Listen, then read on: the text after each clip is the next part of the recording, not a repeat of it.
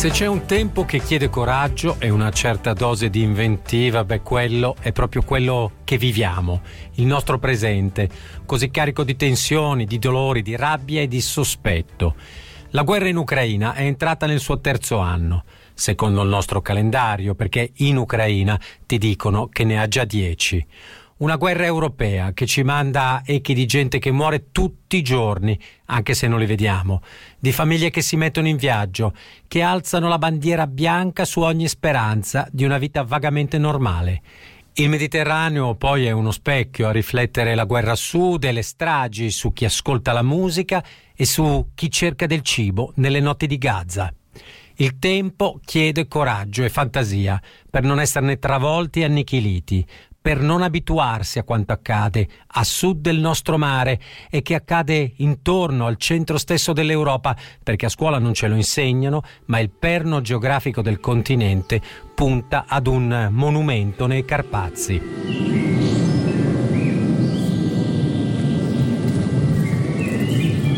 Le instabili e infinite trincee del Donbass spingono la nostra memoria alla Grande Guerra, alle tradotte cariche di soldati che viaggiano verso est.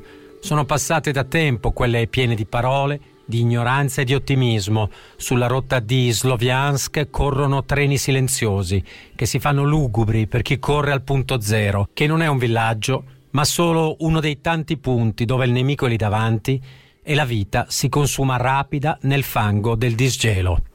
Ormai la chiamano la Grande Guerra e non è quella che per noi è la Prima Guerra Mondiale, ma questa, per tanta stampa ucraina, è proprio la loro, quella che ha compiuto i dieci anni e che dovrebbe avere già in sé l'età della consapevolezza. After Putin tried to kill Alexei for the first time, we lived in southern Germany for several months. L'Europa spaccata è anche quella della battaglia di un gruppo di donne coraggiose per vedere, ottenere, per seppellire degnamente le spoglie del più noto oppositore politico di tutte le Russie.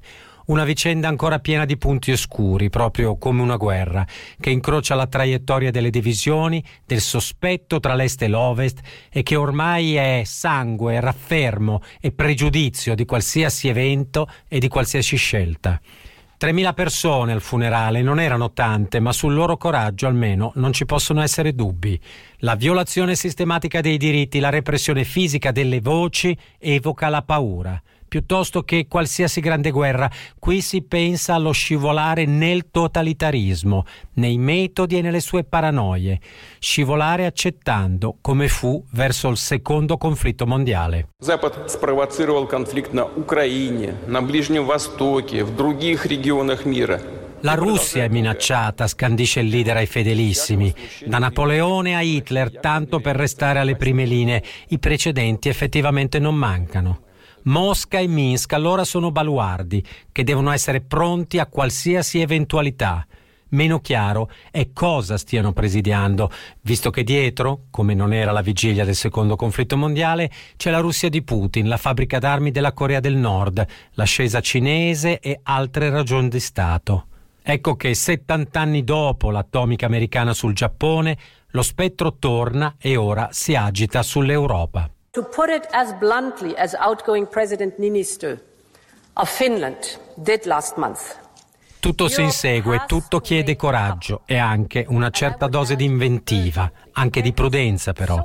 Se Emmanuel Macron ipotizza un ruolo di terra per le forze della Nato e poi fa marcia indietro, se Vladimir Putin agita le sue bandiere e proprio nelle ore della tumulazione formale della libertà di parola ci informa di avere testato con successo un nuovo missile che dice non andrebbe mai usato, tra i picchi retorici e veri bombardamenti gli europei tutti gli europei devono guardare in faccia al futuro con gli strumenti democratici che abbiamo, con coraggio magari e con nuove idee.